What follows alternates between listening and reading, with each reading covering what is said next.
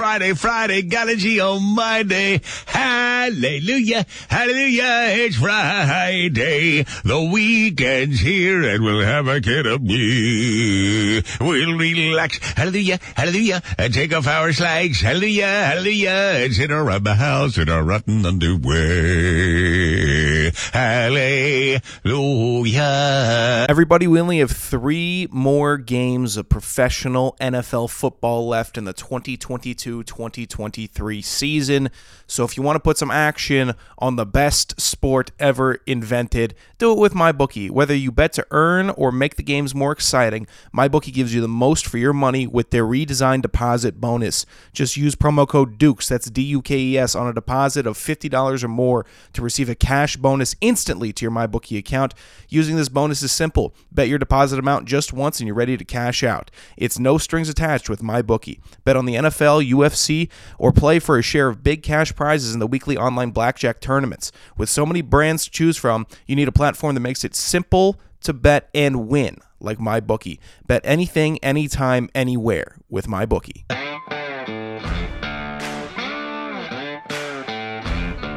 Hello, friendos. Its name is Chad Dukes. And I am burdened with glorious purpose. It's the Chad Dukes Radio Show. It's not Free FM. So give Chad a call. Here's the number 385 645 5375. It's Miller time. What is that, Lil? 12 hands in a row? Dukes, you son of a bitch, nobody's that lucky. Now here's your host, the big silly. Chad Dukes. Charlie Hotel Alpha Delta. Yeah, Dukes. Dig it. There, but for the grace of God, do with me.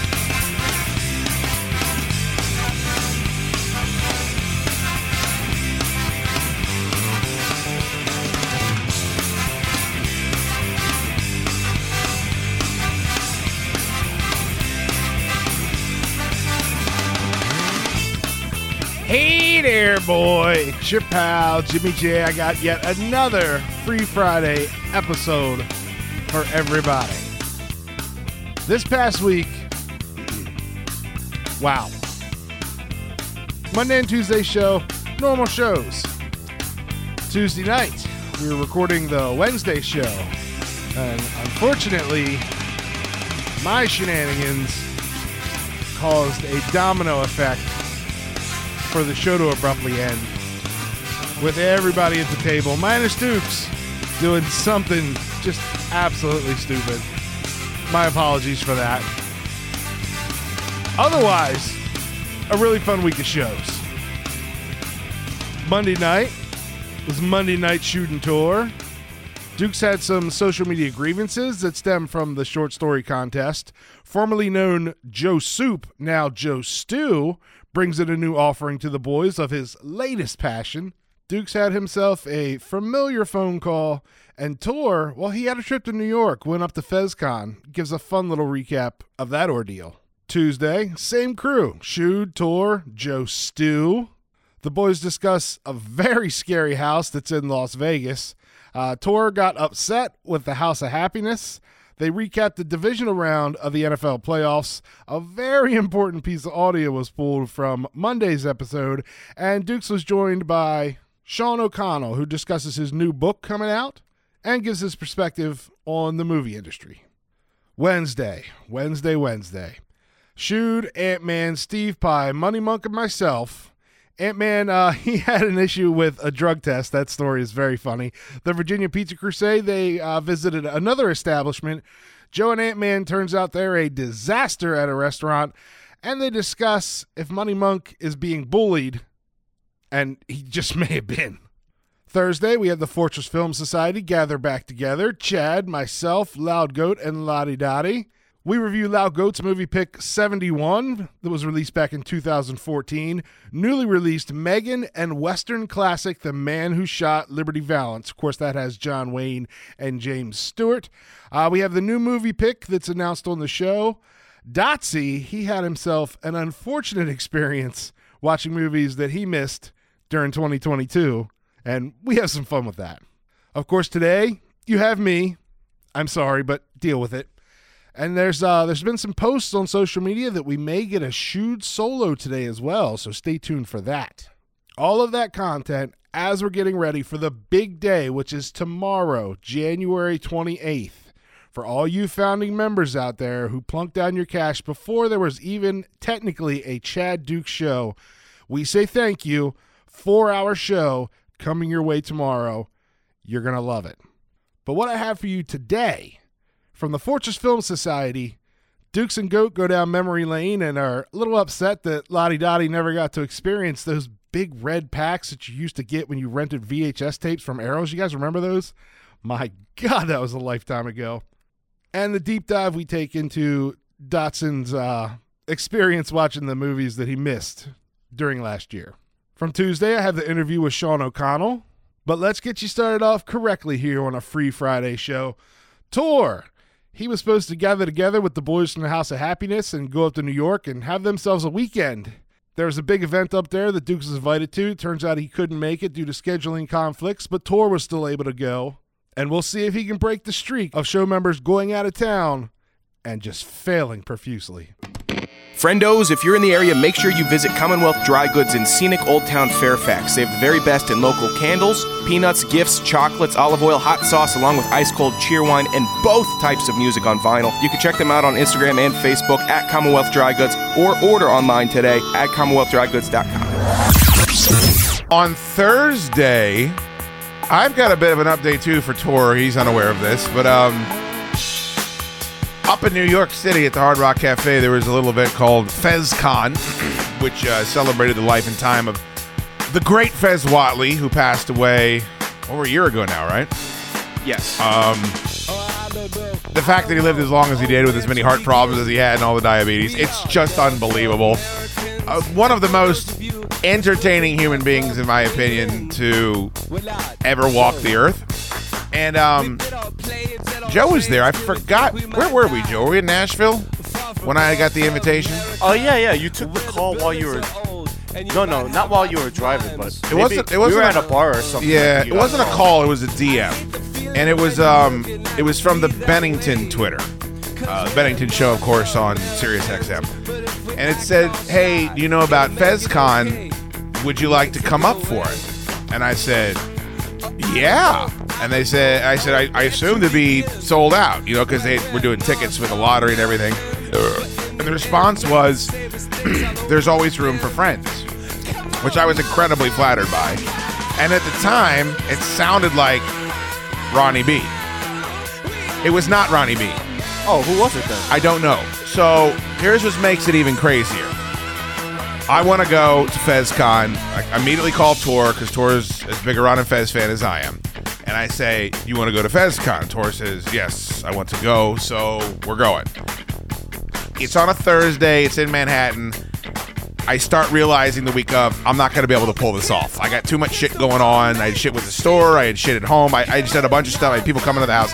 I, just, I wasn't going to be able to do it. So I messaged Tor and I'm like, hey man, I don't want to fuck you for this, but like, I don't think I can make it. Do you want me to contact them and say, is it okay if you still go?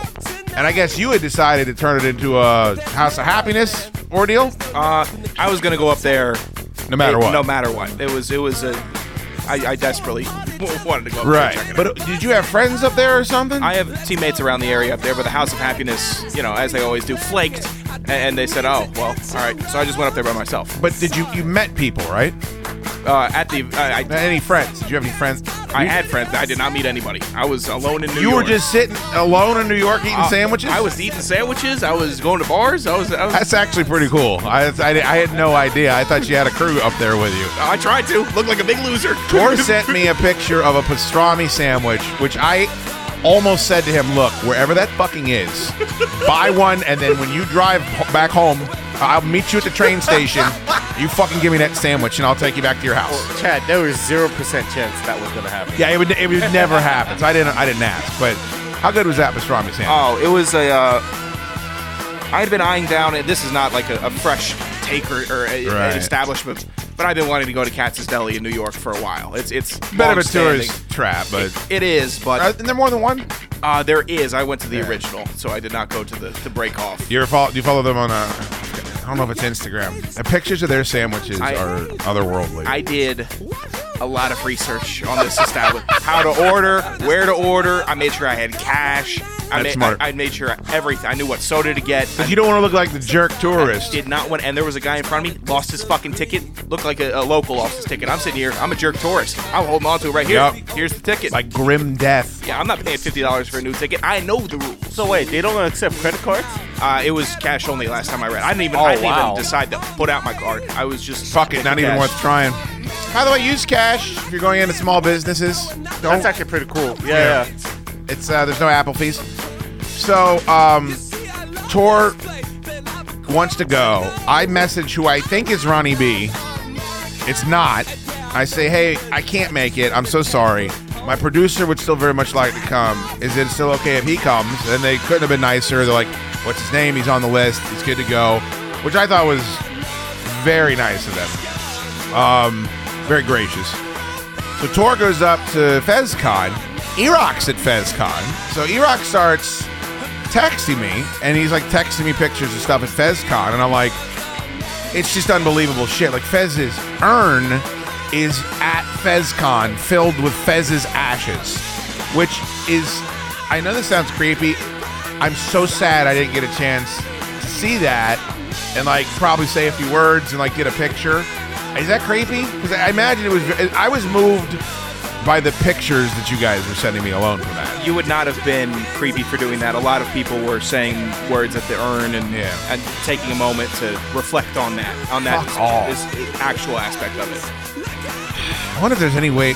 Did they say where his remains were going to go? Uh, I did not get that information about where it's where it's. I, I heard a rumor they were going to do maybe a part two of that thing at um, in Florida potentially. But so Tor is up at the Hard Rock, which if you don't listen to Ron and Fez, you're not going to understand this whole thing. this yeah. That's where they do all their events. That's where all the events, a lot of O and A events there too.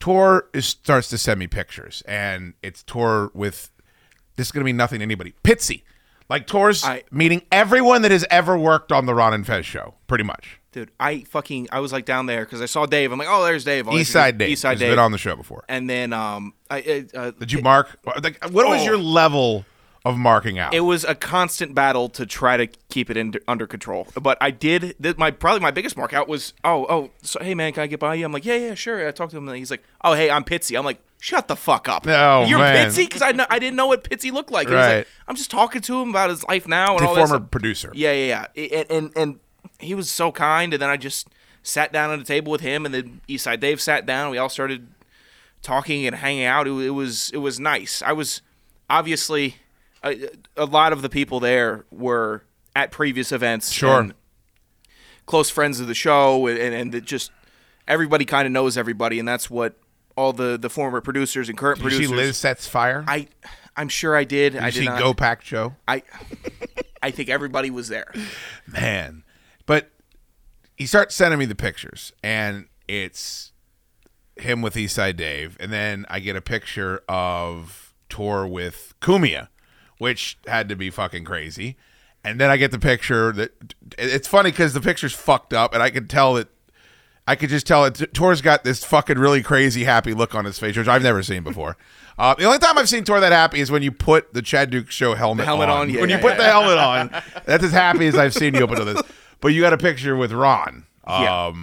which is unbelievable, and you're like, "Hey!" like one of those type of deals. I think it's on the Instagram, isn't it? It is, yeah. People can check that out. Well, take us through it. Like, how did it all go? How was the the event set up? Was everyone just mingling around with each other? Yeah, so I went up. I thought it might have been, hey, we're gonna come on stage a little bit, talk, have a. It was not performative at all. It was, hey, we're all gonna meet up at the Hard Rock, and you'll have your wristband, and that'll get get you access to the exhibit of, of all the Fez stuff, and then, you know, all the the luminaries will be floating floating around. There's the bar, you can drink, you can talk to everybody, and then it just seemed like all the the key players of the Ron and Fez show That sounds amazing. was just there talking to to fans and, and people either paying their respects or just like like me meeting people for the first time that was taking place and i right now i have to thank erock for facilitating a lot of that because He knows everybody. he knows everybody and i, I was kind of doing it on my own i met uh, chris stanley the current executive producer of the show on my Pepper own Hicks. and then uh, from uh, from uh, Steak Gate, yes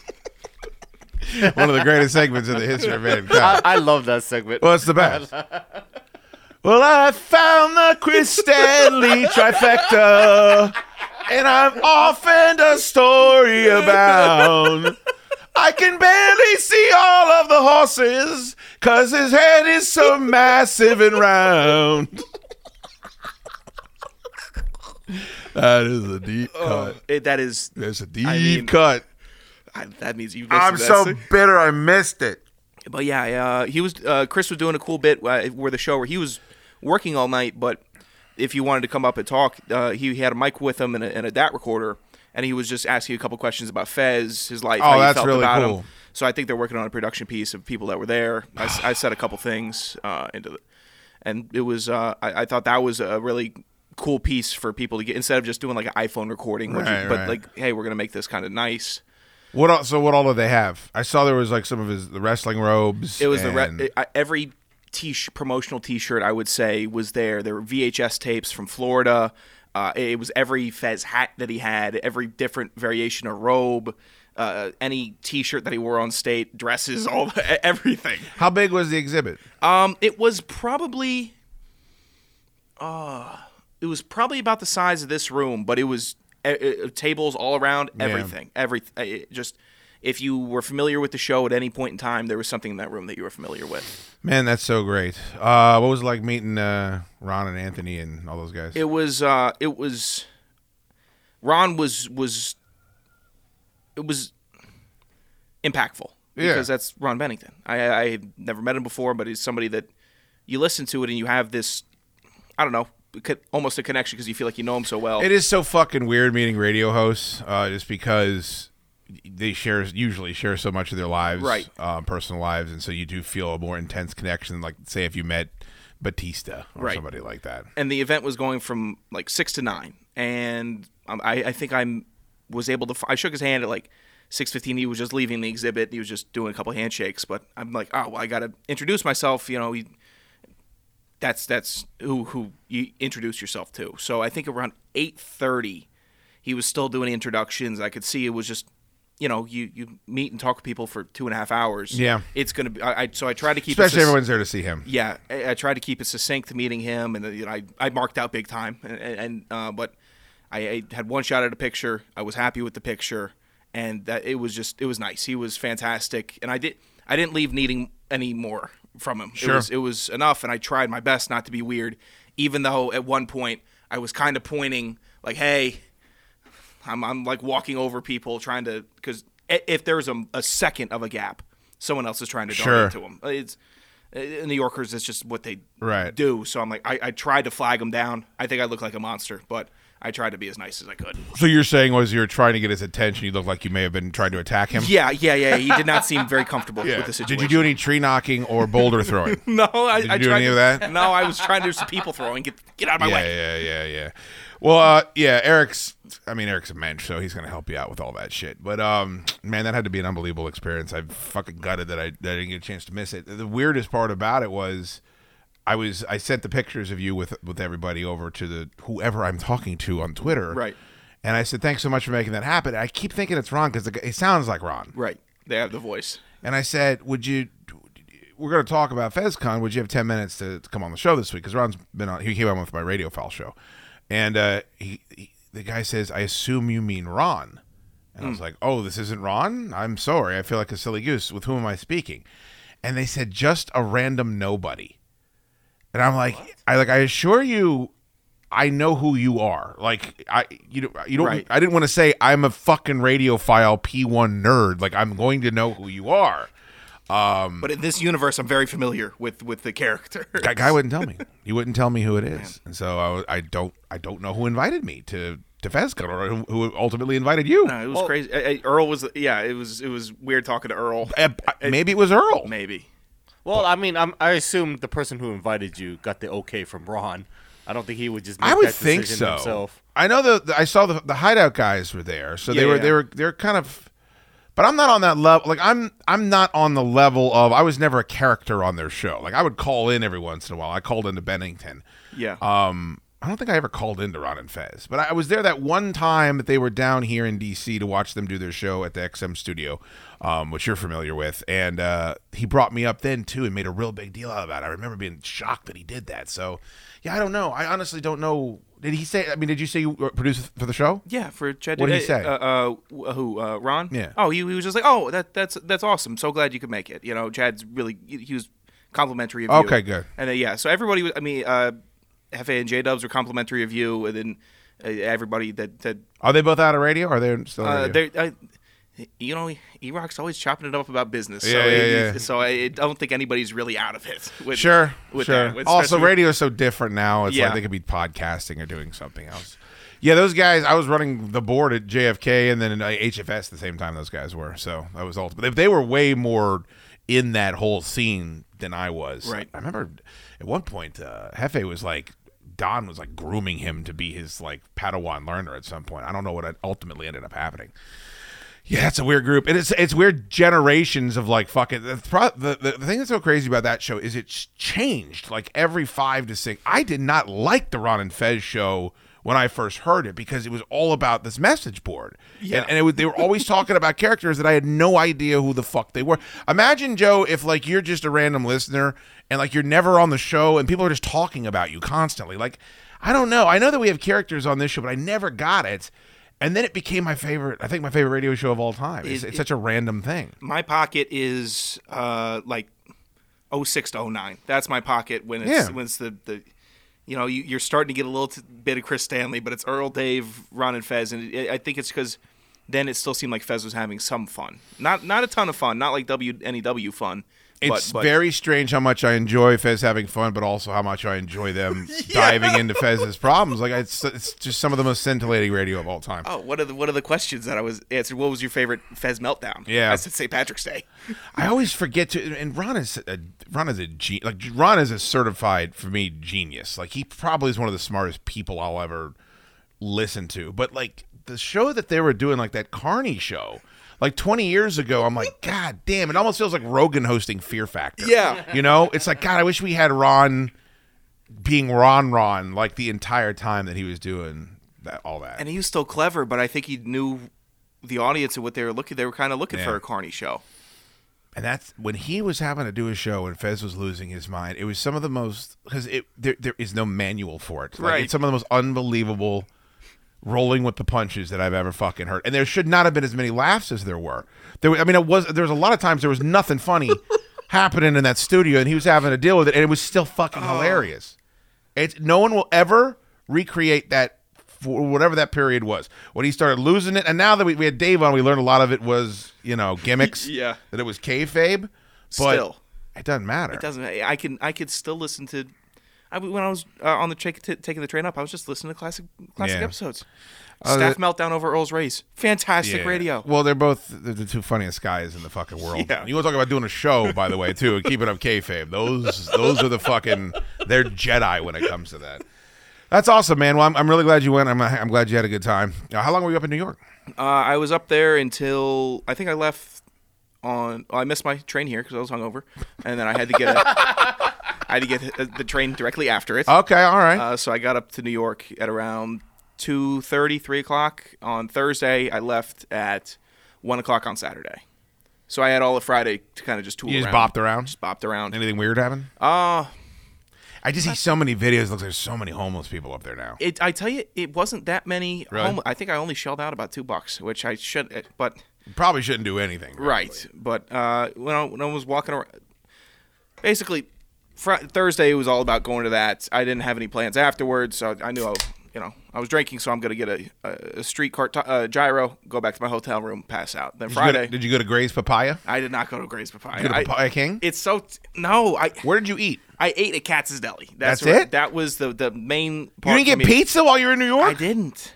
What the fuck, How Ant could you not get pizza? I just. What is wrong with these fuckers, Joe? They go, they go someplace where they're known for food and they won't eat the food. And uh, Chad has talked about uh, Napoleano. yeah, yeah, the, the N- uh, Natoli's. I told him to go yeah. there, but I You assumed should have gone there. But if he's in Manhattan, there's 50 it- pizza it- places. it's overwhelming. It, it it was overwhelming. Uh, but I, I think I did my best. Uh, with- I with the disagree. I think you had one sandwich while you were in Manhattan for three days. Correct. It's the worst fucking thing I've ever I had had. a lot of street hot dogs. I was happy with that. You eat street hot dogs? Get that anywhere. Yeah, How would you I was, get that I, I there? was I was hungry You're gonna for a take- street you're hot. gonna take some shit I for this. understand. I will. The I'm audience not- is gonna give you I'm some not shit for thrilled this. about that facet of my trip. I'm not thrilled about it. I think I could have gone above and beyond, uh, but I I, I kind of just did it. All right. Uh, but uh, that night it was all right. I'm reaching out to people. They're doing something else. So I just said, all right, I'll, I've heard of this bar. I'll go to Smith's. So I, Right. I walked down to Smith's. The old sailor bar. Yeah. Dudes. Mm, mm, mm, mm. There's that noise again. yeah. Well, how do we know that? Could you post that segment, please? If Yes. people haven't heard that segment, It's the that is the funniest s- radio segment in the history of mankind. It's Ron and Fez, where Fez is going to dinner with his family, and he's brought their ex intern to pretend to be his gay lover to, to, to piss his mom off, and then his niece decides to go out to Smith's bar, leave all the fucking women and Fez, and then Ron, Ron and Pepper talk about her getting deep by two different dudes in the fucking bathroom. Oh. It is the funniest shit I've ever heard. I, I've I've loved that segment so much that I had How to go do we check know it. this? I had to. oh my god, dude! I had to go check it out, and I just sat at the bar, drank some uh, rail vodka sodas. Had to You, was there a out. band? Did you did you I- sing no- with the band? No live band. I was I was shoot upset.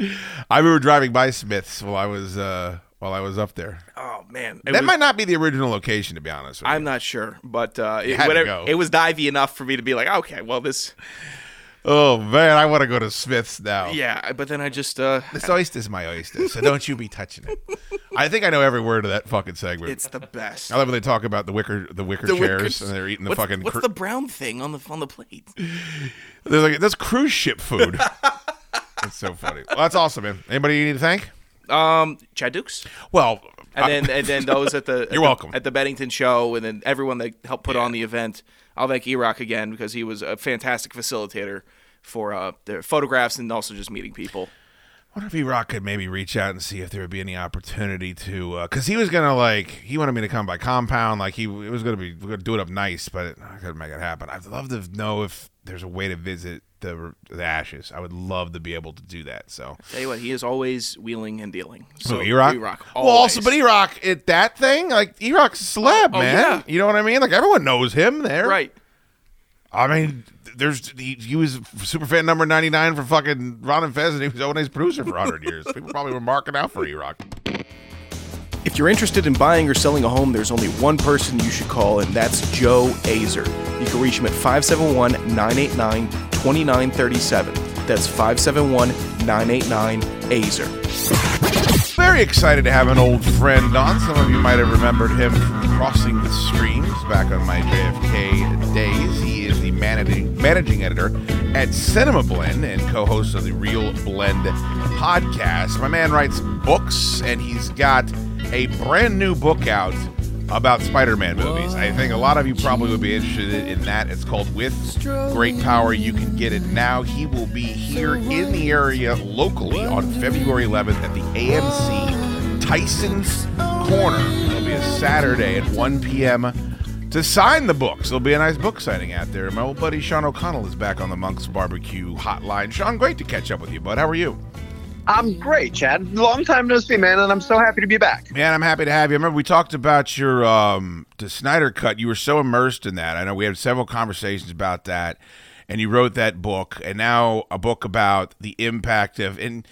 I think you're right. I mean, I saw I was reading the language on the cover of it. I haven't read it yet myself. I'll pick up a copy when I come out to see it to, at the signing. Um, is it difficult to kind of put into context the impact that just this one character has had in an era where comic book movies are now dominating the landscape? Because if, if you and I were going to have a conversation 25 years ago, I'd be like, well, it's going to be Batman or Superman or one of those guys. It's not. It's it's Spider Man, and he's had several successful franchises because of it. What, what was it like digging into this phenomenon surrounding this one character?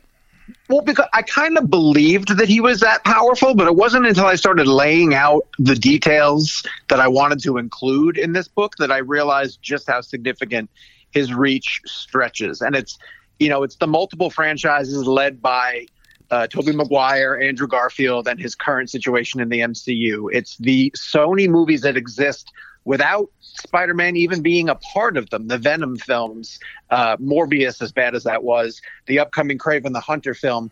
Um, it's the animated projects, and it's just his history. Like we go all the way back to uh, when he was a character on a show called The Electric Company in the 1970s, and the animated 1964 series that we. Um, that we watched as kids. And so that impact to me was really curious. But then when you even start to dig into some of the things that make him special, like the deal that uh, Sony made to share him to Disney is just something that doesn't happen in this industry. Uh, when you see something like Spider Man Into the Spider Verse, sort of branch out and introduce Miles Morales, and then that goes on to win an Oscar. It just feels like there were so many things that the character was accomplishing that I wanted to sort of put it all onto a page, and didn't even realize at the time that I started the book that we were building up to uh, Spider-Man: No Way Home, which ends up merging all three of the heroes together in this, you know, what ended up becoming a blockbuster franchise. It was a. it was the best of those three movies, in my opinion, too. And it's at a time when it's so we're so oversaturated with them, and I, I don't know. I've, I've kind of fallen out of love with comic book movies because to me, they, it, everyone's just waiting around for the cameo and the credit scene. I just don't think they're as executed as well as they were when the first Guardians came out. And the exception, I think, is everything they're doing with this character. Going back to the Electric Company, it's so funny you mentioned that. I'd forgotten about it. He wasn't on every episode. I remember watching Electric Company and crossing my fingers that there was going to be the Spider-Man segment where the big net would appear whenever he shot the webs. It was awesome. Um, what what is? Is it because he's not this square jawed, you know, prototypical prototypical? I, I think one of the reasons why everyone loves Wolverine is because he is short. It's because he is angry. Like he's not a he's an anti-hero, but I would almost think that Spider-Man would be the opposite of that. I mean, he's so good-natured and I can't kill anybody, so over the top. It would seem to me that that might push off some adult fans, but it, it certainly doesn't seem to have with these movies. No, everybody that I interviewed for the purpose of this book kept coming back to the one thing about him is how relatable he is, and how Peter Parker either you know is like you or is at least like somebody that you know. He has the same sort of problems that a regular you know teenager or 20 something kid might have and so you see yourself in him or you can at least sympathize with him and when you look at the other types of heroes that we've been following over the you know over the years. He's not like a Luke Skywalker who was chosen to be a Jedi, you know, or born into the lineage, or or like a Harry Potter who comes from a long line of, of wizards. He's just a kid who got bit by a radioactive spider, and and more often than not, you know, he's broke. He he doesn't want to go out and fight uh, the villains because he'd rather have a social life. These are all these elements that you sort of buy into. Now, I think he has the best range of villains over the years as well too. Only Batman kind of matches him. Yeah. So I think that those cool villains, whether it be Green Goblin or Doctor Octopus, those are visually cool villains that keep bringing us back. But I just think that that story of Peter Parker and that story of Spider-Man is so timeless. And one aspect of it, Chad, that I learned about that I never even thought about is because he's one of the very few superheroes whose face is completely covered by a mask he can really appeal to any international audience. Like hmm. I heard from, uh, you know, I heard from Chinese uh, fans and I heard from uh, African fans who talked about the fact that at Halloween time they didn't have a superhero that looked like them that they could say this is me kind of thing. Superman obviously is, you know, has his entire face shown. Even Batman, the lower face. But with Spider Man, because you never saw who he was under the mask, and this becomes a message that was really important in Into the Spider Verse, they say anybody can wear the mask. And that was an appeal of Spider Man to so many people around the planet uh, for years upon years. Yeah, I wish they would all keep their masks on. To be honest with you, it always drives me insane during comic book movies where in the poster it's like, well, what? Why does he? Why does Iron Man have a mask if he's not going to wear it when he's in the middle of fighting off a bunch of robots? That's my own little uh, quibble that I have with these things. The, the the Rogues Gallery. I'm glad you pointed that out. I, I love them all and they're great. And I think that's why someone says, well, how is a Venom movie going to make, you know, $800 million? And it does because they're strong characters. And another thing that they do a great job is the variations of Spider Man seem to hold up. And I think that's why Into the Spider Verse is so much fun. Those are, you know, those are well written movies too. But it's crazy to me that they have multiple successful franchises going on at the same time that technically really don't have anything to do with each other around the same character. I don't, to my knowledge, has any other has any other entertainment IP been able to do something like that on this scale cinematically? Nothing. I mean, Star Wars a little bit now, the way that they branched off into television. Um, but no, not to be able to launch. It would be like if you took a James Bond movie and and built it around like Moneypenny or M, you know, and it'd just be like, well, how would you even have this without James Bond? It wouldn't work. So it's, it is kind of remarkable that they've been able to sustain that. People will talk about the quality of those movies, but the Venom films cashed out. Yeah. You know, people love that character. And so, yes, that has been wildly fascinating about him. And one of the things about the villains, too, is that I think that people were just as enamored seeing uh, Willem Dafoe and Alfred Molina back in those roles Yeah. uh, as they were seeing Tobey and Andrew come back. And it goes to show that, like, the casting, like, I was fascinated by the process of the casting in all of these movies and the decisions that you make to, you know, to not only determine who's going to play Peter Parker, but who's going to be his arch nemesis in each of those films. And especially with, like, I knew that the Andrew Garfield movies couldn't do anything that the Tobey films did. And that by the time they got to Tom Holland, they had to match up to two other franchises ahead of them.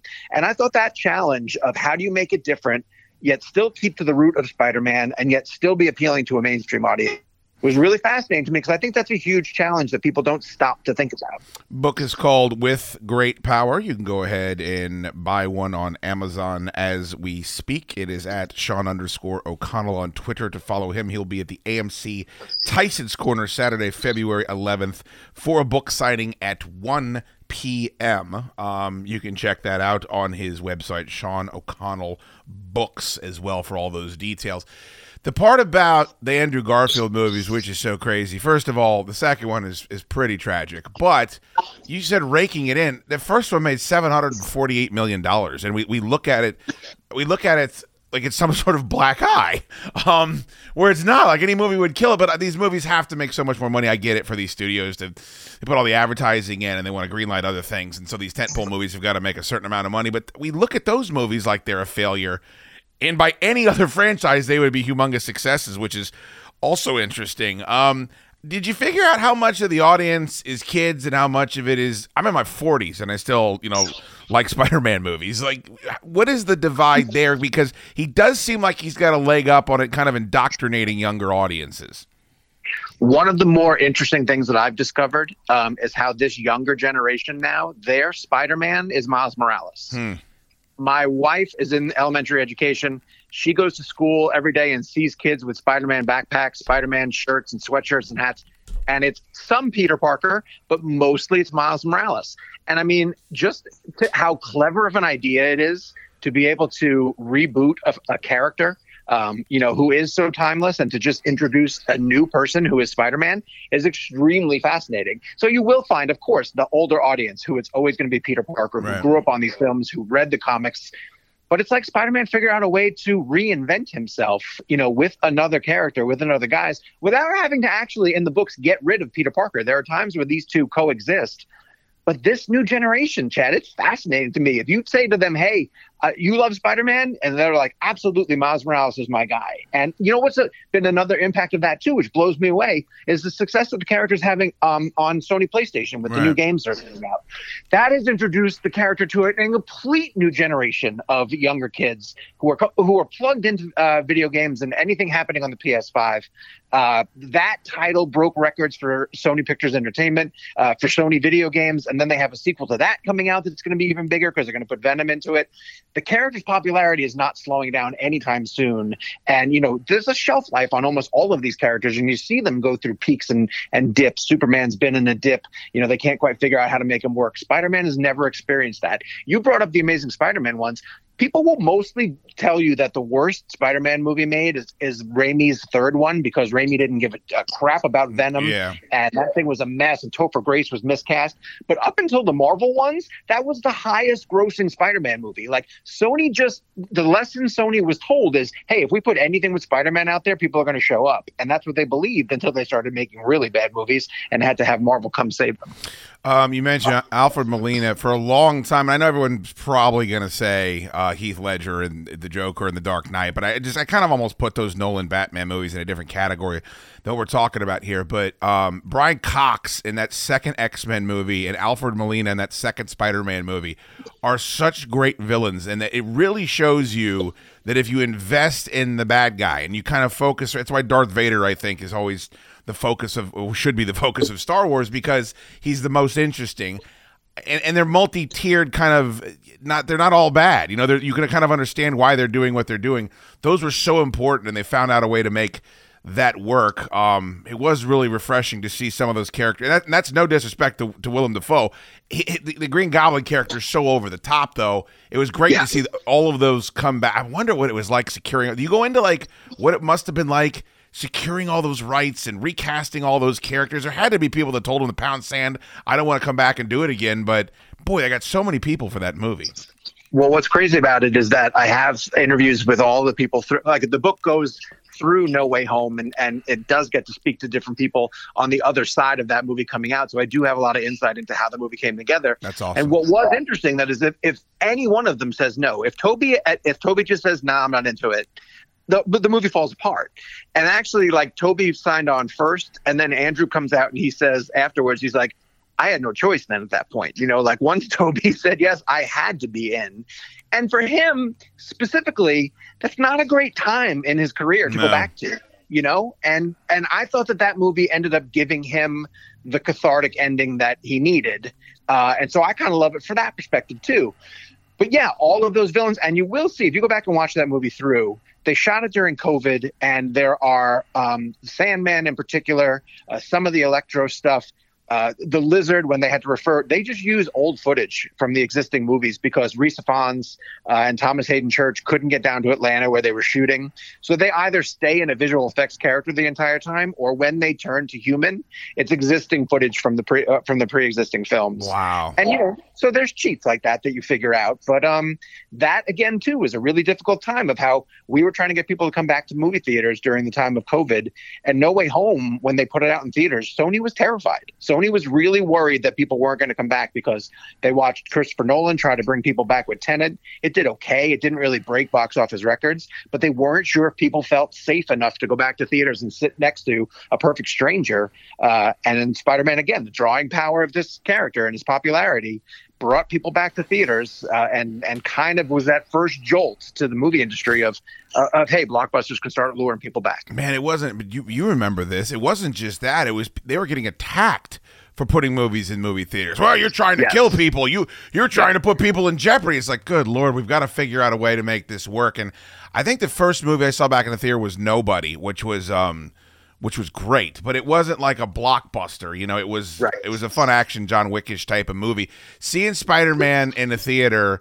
Uh, and it was good. I was so glad it was good, and I love the feints they did with the trailer where they, they edit out the lizard jumping, so you don't know the the Sinister Six are in it. And the one Right, thing, the right. one- the one thing that I hate about the whole culture, Sean, is that comic book movie fans are obsessed with ruining surprises for themselves. Yeah, and so. But it would, sit there in the big pop when Tobey Maguire turns like comes through the portal and everyone goes crazy. I actually thought Andrew Garfield was probably my favorite Spider-Man in that movie and, and one of the best parts of it. So it was nice that it brought everybody back, but it was also good. Like it was a good movie to go back and see in the theater. Well, I so I got to see it. Um, I, when we did a press screening for it, Chad, they only showed us the first 35 minutes, which essentially took us to the end of the bridge fight with Doctor Octopus. They didn't want to show us the rest of the movie, which I totally understood. Yeah. So then I went Thursday morning, first screening out of the gate, just wanted to see it with a bunch of other people. But I had tickets to the Friday night IMAX, and I got to bring the whole family. And that was the best screening I've ever been to because it was with a packed crowd who reacted to everything. But it was not just that, it was like sitting next to my wife, who's a very casual fan, who at least like when Andrew saves Zendaya and he she recognizes that, oh, that's making up for Emma Stone, she started to cry. And she doesn't give a, damn about these things. you know? Just like emotionally that stuff just hit you. It's it's part of our fabric. You know, we we grew up with these characters, we grew up with these stories, and when you see those moments hit, it's beautiful. It was really beautiful. It was. Um, I want to ask you while I have you, and you, you you're into all the the Snyder Cut stuff so deep, and that was such a pop culture phenomenon. We probably never see anything like that ever again. Um, t- James Gunn taking over this thing, and then if you've got the pimp hand to tell The Rock to go pound sand right after he brought he, the, the Rock brings Superman back, and James Gunn says, uh, "Thanks, but no thanks." Like I can't even. Ima- I mean, there's. I'm sure you're, you know, getting tired of writing books constantly about all this stuff, but like there's a book in there somewhere about everything that's going on right now. And then Aquaman is in limbo, and is he coming back as Lobo? And hey, we're canceling Wonder Woman also. And does the Suicide Squad still? Does that man? Is that a crazy way that that whole thing's kind of being rebooted over there at DC? It is fascinating, and you're right. There's a book that's coming about. I should have of that. known. Yeah. I'm not sure if I'm going to be writing it. I may give it a shot. I'm not sure, but uh, but yeah, I mean, what happened with that was if Black Adam had done better, um, then maybe The Rock would have had a negotiating tactic. Uh, it didn't, Yeah. and the person who got burned the most in that, that breaks my heart, is Henry Cavill Yeah. because that dude, they let that dude make a video that said, "I'm back." And I can't wait for more stories with this character. I, you know, you guys know how much he means to me. Your support has meant everything. And then two weeks later, they're like, "Oh yeah, by the way, we were just kidding." Like that's heartless. Yeah. And uh, I, I don't fault Gunn for that. I, I think that that decision was made out outside, you know, by someone else who was maybe who was afraid to say no to The Rock, essentially, um, and let him string that along. But I think Gunn deserves the chance to kind of reboot what had happened, you know, and I think that you know the multiverse is a way that you can sort of dance around. Oh yeah, that exists still. It's just over there, and now we're doing something else here. Because with Warner Brothers in particular, with DC, they already have like Matt Reeves is doing the Batman thing out here, and Todd Phillips is doing a Joker thing over here, and it doesn't merge together the way Marvel does. It operates differently, and so. You know, we hear that Gunn is going to make some big announcement of his eight to ten year plan in January, and I'm dying to see what it is because I think it's going to answer a lot of the questions. But yeah, Rock had to eat some crow with Black Adam, man. That thing did not. He kept talking about the DC power shift and all this jazz, and that it just didn't connect with audiences. I um I liked him as Black Adam, and as an adult, uh, I liked that it was it was a movie for adults with him murking everybody. But yeah, man, was it clumsy! And you just introduce a whole team of superheroes with zero backstory. Uh, Pierce Bro- they wasted a really good Pierce Brosnan performance. I thought as Fate in that movie too. Um, 100%, 100%. yeah, it- Yep. it- it's a bummer. All right. Um, how is uh, people checking out the book? I'm excited. It's a great topic. Um, I liked your last book. I assume you're going on a tour here, which is pretty cool. How's the promotion been? Well, the the good thing is that when the Snyder Cut book came out, we were in the middle of COVID, and I couldn't do anything to sort of go out and and and meet people. I, so I I love just sitting around like you and and talking about movies and geeking out about stuff. So now with the second book out, I really wanted to make a concerted effort to get out there. With the Snyder Cut book, we had worked out something where I had a PO box and people could send me a copy of the book, and I would sign it for them if they wanted and get it back to them.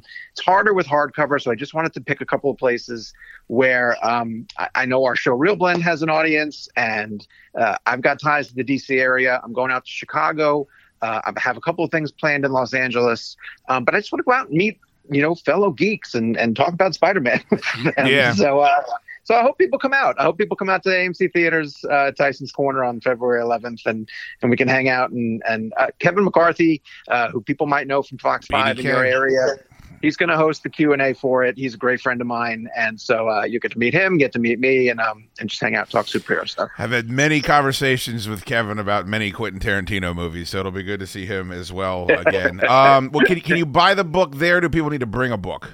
No, we're going to have copies of it available for you there. Um, so don't worry about that if you need to. But if you want to grab it before that, it's on Amazon, Barnes and Noble. It's available all different places that books are are sold. It's got an audio book. It's got a Kindle version. It's got all your bases covered. Awesome, man. Well, I'll be there. I'm looking forward to it. Always appreciate talking movies with you on the show. Let's do it again real soon, everybody. AMC Tyson's Corner, Saturday, February 11th, 1 p.m. With Great Power is the book. You can get it, well, wherever you buy books, but for everything, go to SeanO'ConnellBooks.com. I'm actually writing a novel right now. I'm actually 13 chapters in. It's the most I've ever written. So I want to send you my Substack so you can tell me grammatically how atrocious it is, please. That's amazing, dude. I would love to dive into that. That's great. Congratulations. Thank you, thank you. It's actually been a lot of fun, and I know it's a lot of work. So congratulations to you, as you know already. Cranking one of those bad boys out is a tough thing. Uh, good luck, buddy. I- I'm looking forward to having you here. Maybe you can swing by the studio, get you in the studio that day too. That'd be great, brother. I would love it. Talk soon. There he is, Mr. Sean O'Connell from Cinema Blend at Sean underscore O'Connell on the Monks Barbecue Hotline. The Virginia Pizza Crusade is on a mission to find the best slices in the Commonwealth. To keep up with the reviews, be sure to follow the Virginia Pizza Crusade on Instagram at Virginia Pizza Crusade. Goat, I was yes. the other day. We were it was something we'd all texted each other, and I was fucking thinking about the tube and how much the tube loves movies. And I got sad for I'm not kidding you, but probably 3 minutes straight that the tube n- never in his life ever got a chance to and probably never will shake a videotape out of Oh. one of those big Erol's fucking cases. foam-sided, yeah. With no lid. Dotson, it, they didn't have a lid. They had pieces of foam down the side, and you would shake the fucking tape out, and the picture on the front was like encased in some sort of Yeah, so cellophane. it was they cut the VHS box. They cut the four panels of the Yeah. VHS box and they put it on each of the four sides But of they were this big. red case. Yeah. So it was like when you did um, like a report cover in school where you'd have like this big, like really tough exterior, but you'd put that picture in the middle. It Uh-huh. was like, and so. It was. We have a copy of Clue that we bought used from Erol's. I would kill to have that. Has, I would that fucking has kill the to have four that. panels of the VHS on either side of the thing. And I it's- a Clue from Erol's at Rolling Valley Mall Oh, 7,000 times. You got to send me a picture of that. No, no, Yeah. look, Google it right now.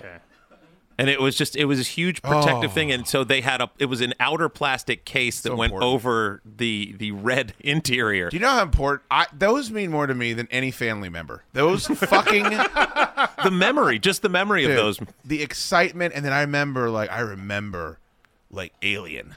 Like Mhm. it's, it's so because I couldn't rent it. There's no way and they, they would card you at this fucking place. They wouldn't let you rent rated oh, R a movies. bunch of narcs. Really, they're carding Pussies. at a video store. Yeah. But my buddy I Alex, he could rent Alien from Erol's, and we would watch it, and I would just be scared as fuck. I just remember also it was where it was the go-to before I was able to get pay-per-view on cable. Yeah. So uh, like On Spectravision. three or four weeks after the WWF would have a big event, that's where it would go. Erol's would have the Yeah.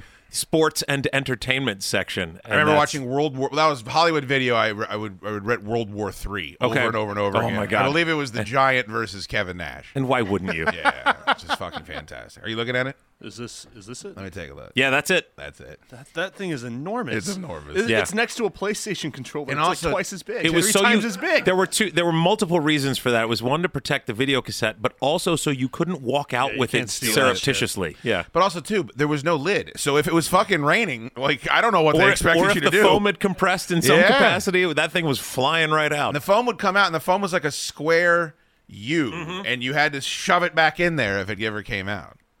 Oh, Oh, God, so great. I just uh, the, That's the- one of those moments in time. Now I'm sitting there scrolling through every movie that's ever been made on my little Apple TV, and I'm like, eh, fuck this, eh, fuck this, Yeah. eh, fuck this. You took that one videotape home, and you knew you were going to watch it three times before you returned it the I next mean, day. yeah. yeah. It- we, I mean, we, we got movies. It was. I know, like but you don't yeah, know like- about the Erol's No, I fucking don't. dude. case. Trust me, I, I I am heartbroken that I did not get this. You Like, would've loved I, it. I get sad looking at photos like this. I would be I'd willing to sacrifice 15 to 20 years of your life if you could have Yeah. if you could have just taken a video slid a videotape out of one of those Okay, cases. that's a quite the decision from you. I read a Bulls versus Blazers on the Super Nintendo from Oh that fucking God. Erol's. Oh. All right. Nobody teabagged me. I mean, that that is nice. Just enjoyed myself. Oh, you mean as far as video gaming is concerned? What do you mean? I was. I don't know what you meant at first. It took me No, a while I to- say what you say, Spider. I had I had video update in uh, Chesapeake. That was the closest Video to like update? a, a smaller. Well, name. Potomac like- Video- no, no like blockbuster or anything like that. Potomac Video in Twinbrook Shopping Center had the adult section with the beads and Oh. it's and I would just be So able to. so they'd know when someone went in Oh or out. yeah, Made So the most just- noise possible. I tried to see as much as I could looking through the beads. I just tried everything that I could to see as much as I could. Funny, they didn't have the TV showing uh, a now playing section back there. No, they think, did guys. not. not like they did out front. And they thought those beads would stop me, but it was too late. I'd, I'd already seen everything. So I need to I need to start treating you two like a sponsor, um, as like you know an, A- an AA sponsor. Or something. Oh. I need to call you before I do dumb shit. Oh, Lord. like watch Black Adam. Oh yeah. Did we talk about? We didn't talk about Black Adam on the No. show. Oh, dude. Um, I I I avoided it. holy Oh. fucking shit, dude. You didn't like that first scene when he comes out of the mountain? I didn't like any of it. Oh, I like that scene. It was fucking trash. It was absolute garbage. Yeah, it's not a good movie. Um, it- and the backstory, the complete lack of. I don't know about anything about the. Is it the Justice Division? Justice, Society. Society. I don't Fuck know. you. I don't know Fucking- anything about them, but how do you introduce an entire stable of heroes and not tell you anything about them? That is intriguing. It's it's quite a choice. You didn't like Bruce, Pierce Brosnan as Fate, as Doctor Dude, Fate? Pierce Brosnan was in that. He must have been on set for a day and a half Yeah, but tops. but did, do you think he did a good job? yeah, I mean he's Pierce Brosnan. Like he looks good. I, I like him. I like seeing good. him in movies. Like I want to bang Harley Quinn, but I don't like the Suicide Squad. Man, I don't even know if I want to bang Harley Quinn. Get that pancake makeup all over you. and the Joker's pissed at you too. It's like I don't want the Joker Well, that's pissed yeah. at You, me. that's a bad side effect. Yeah. Fuck that. Um, yeah, it's a bad movie. It was fucking yeah. It was. It was. I just I, I'm I'm I am happy that that door is being closed forever. Although poor Henry Cavill. Poor. I don't think we talked about that on this show, but they that's- let him. I had Sean O'Connell on who wrote, Yeah. wrote a book about uh, Yeah, yeah. Spider Man. By the way, he was fucking great. The scene where he comes out of the mountain and he is killing everybody, I found that refreshing because the, the so many of these heroes are so magoo, and anything James Gunn makes is so much emotional porn. That is a dude, and is a dude in his forties that likes action movies and likes fucking. I don't know. That part I thought was great, and then after that was over with, I'm like, well, you don't you don't have much else. Like if the movie would have ended right there, it's like Black Adam's back. You just paid ten dollars for fucking thirty minutes of movie. It's it's one of the ugliest movies I've seen in a long time. It Yeah. might be the ugliest movie since the Snyder Cut. I mean, it just everything They're all is bad. is is dark gray brown. Like Hmm. point like point a fucking light fixture on something. Like show me light hitting a real object. Some color saturation Dude, might be nice. It, it just it, it, it's it's very frustrating. I don't Why'd you watch it? I, I was drunk. Oh, okay, it is sitting there. there are so many movies in the universe. yeah, but it's sitting there. That's true. I mean, I went to see and it. it's right there I- on the home screen if I you am, fire I up the going right through, streaming I'm like, service. all right, like what did I miss in 2022? What do I like need to catch up on? And that was like, i I'm too fucked up to watch The Fabelmans, so I'm gonna watch this instead. I'm never watching The Fabelman ever, so I would probably Spielberg movie, I know, man. but I don't even know what it is. It makes me upset just hearing you say the word. It's like a fictionalized biography of Steven Spielberg. I wanted to see Black Adam just because of the spectacle and to be able to Mm-hmm. talk about it. But Yeah. I don't. I can't think of. Is there one DC movie since The No. Dark Knight that you would say I, this is a really good movie? Fuck no. Not one, right? or at least one that you could say that you enjoyed.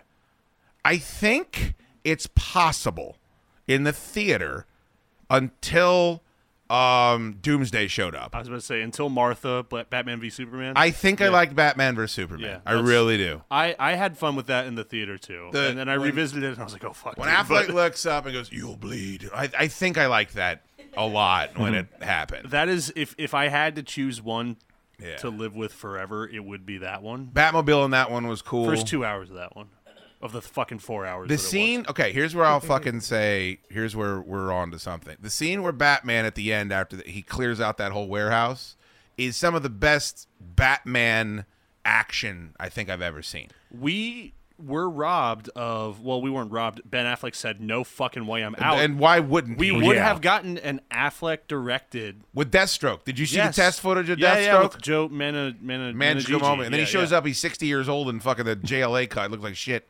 Been eating cheeseburgers.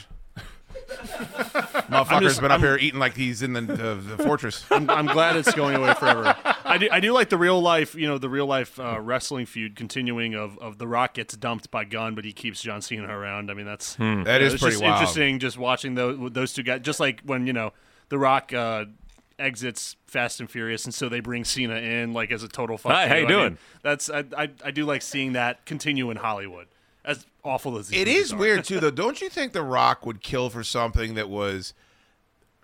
Peacemaker ended up being something that critics liked, that Yeah. the audience liked It was liked. popular When was the last and time respected. the critics liked a, a product with The Rock? I mean, The, uh, uh, what is the TV show he was in?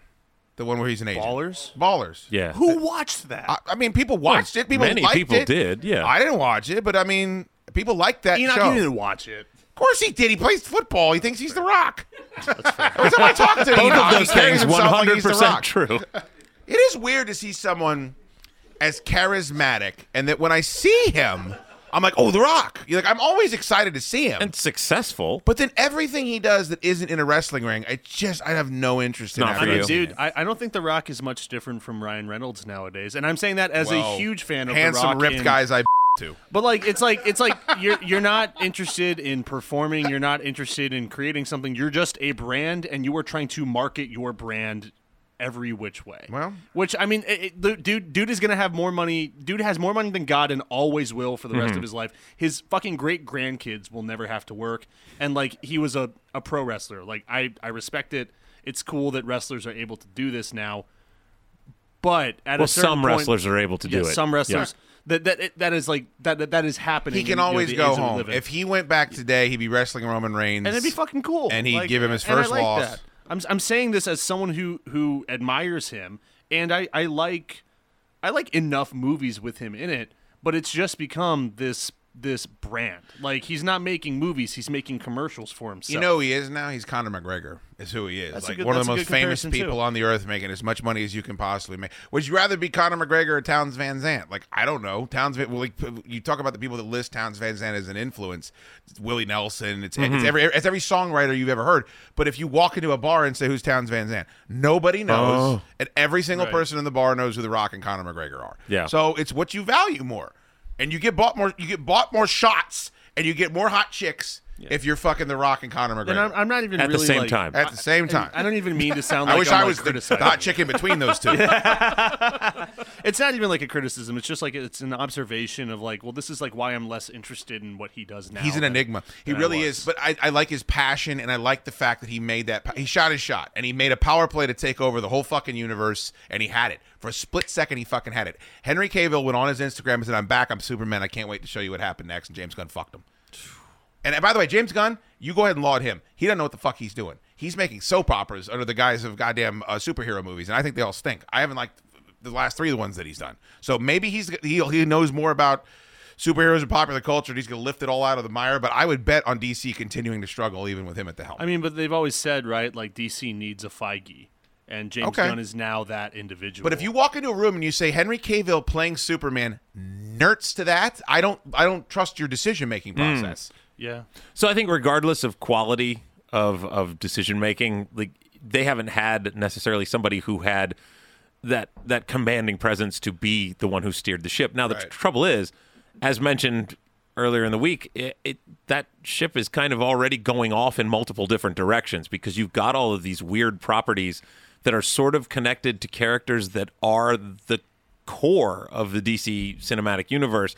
You've got this Joker over here and this Batman over here and this other thing over here. And if they don't come together and if you try to bring them all together, it's going to be awkward and weird without retconning everything. And it's just sort of, they might, that horse might already be out of the barn as far as, unless they do like a complete continuity reboot. didn't they announce that like they're gonna keep letting Matt Reeves do his thing with the Batman? Yeah. Well, they should. In? But what about this, Goat?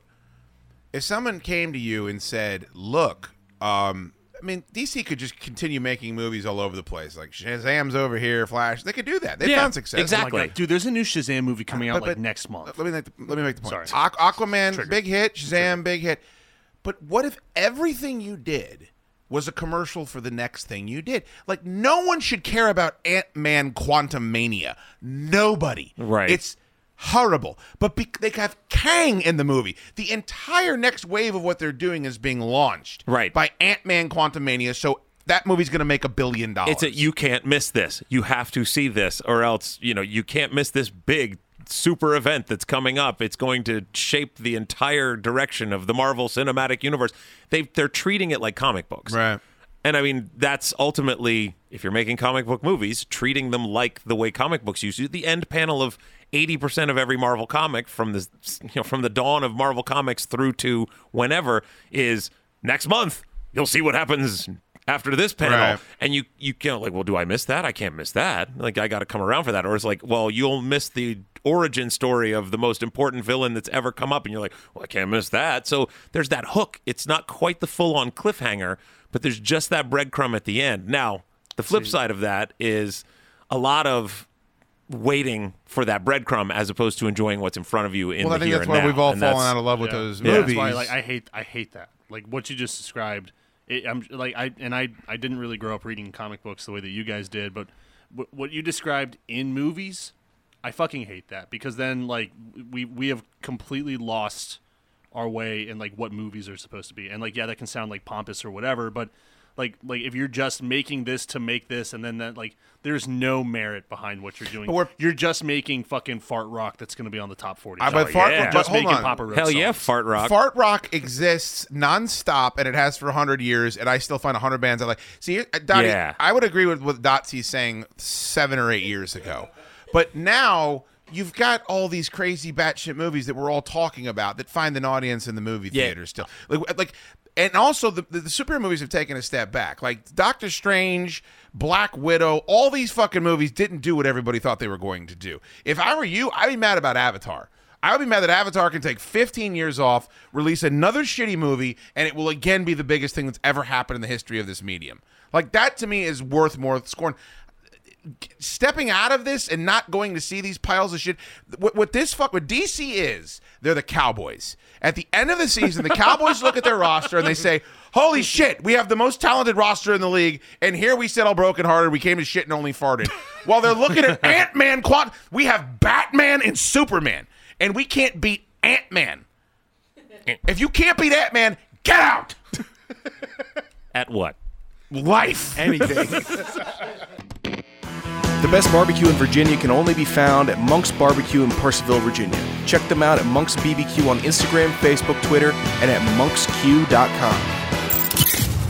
This will come to no shock to you, but like Dukes, I enjoyed Black Adam. It wasn't a fantastic movie, but still very fun. I don't I don't know how you can't like The Rock in a skin tight outfit, sexy as ever, taking dudes up and just letting them go. Falling to their death. You don't get that in Marvel. Nothing to complain about. But let's get to the good stuff here. Tomorrow, tomorrow, tomorrow is a big day. January 28th. I mentioned it earlier in the show. Founders Fiesta 2 will be dropping for the founding members of the Chad Duke Show. However, if you are a subscriber to the show, you are going to get the original Founders Fiesta that we released last year on January 28th. You are going to be stockpiled with Chad Duke Show material, and you're welcome.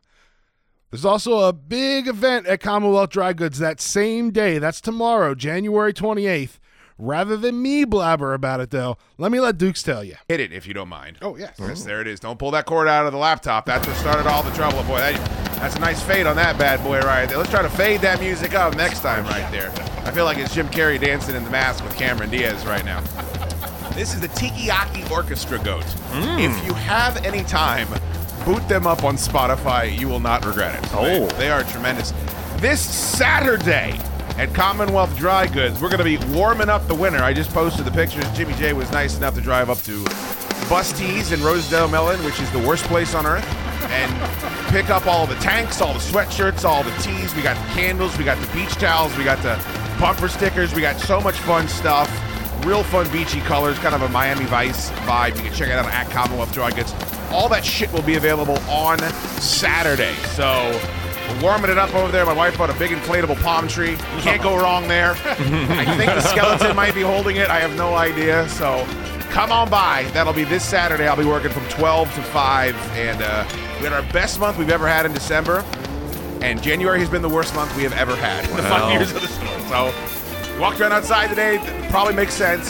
So we're trying to go out with a bang. So come on by. You can pick yourself up a Chad Show soundtrack or a Founders Fiesta 2 poster as well. We'd love to see you.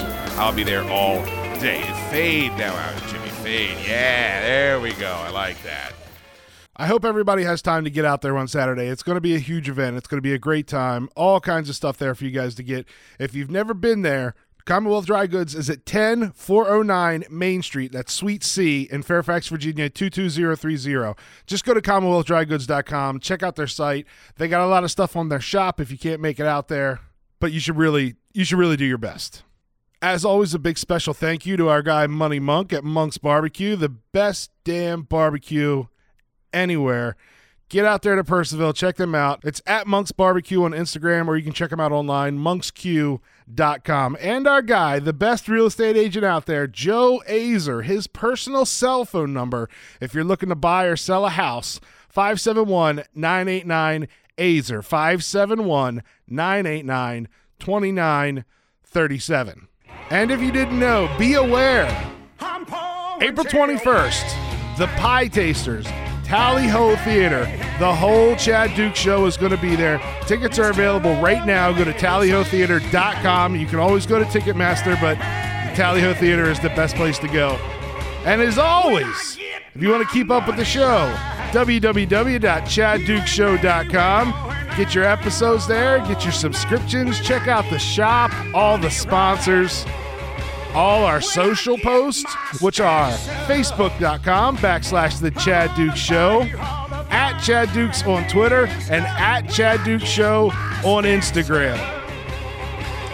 Thank you guys so very much. I appreciate you listening to the show. I appreciate all the subscribers out there. I hope to see you out at Commonwealth Dry Goods tomorrow. Otherwise, enjoy your weekend, everybody, because if the good Lord is willing and the creeks don't rise. Torn Shoot will see you back here on Monday. Roll out the Eat Boy!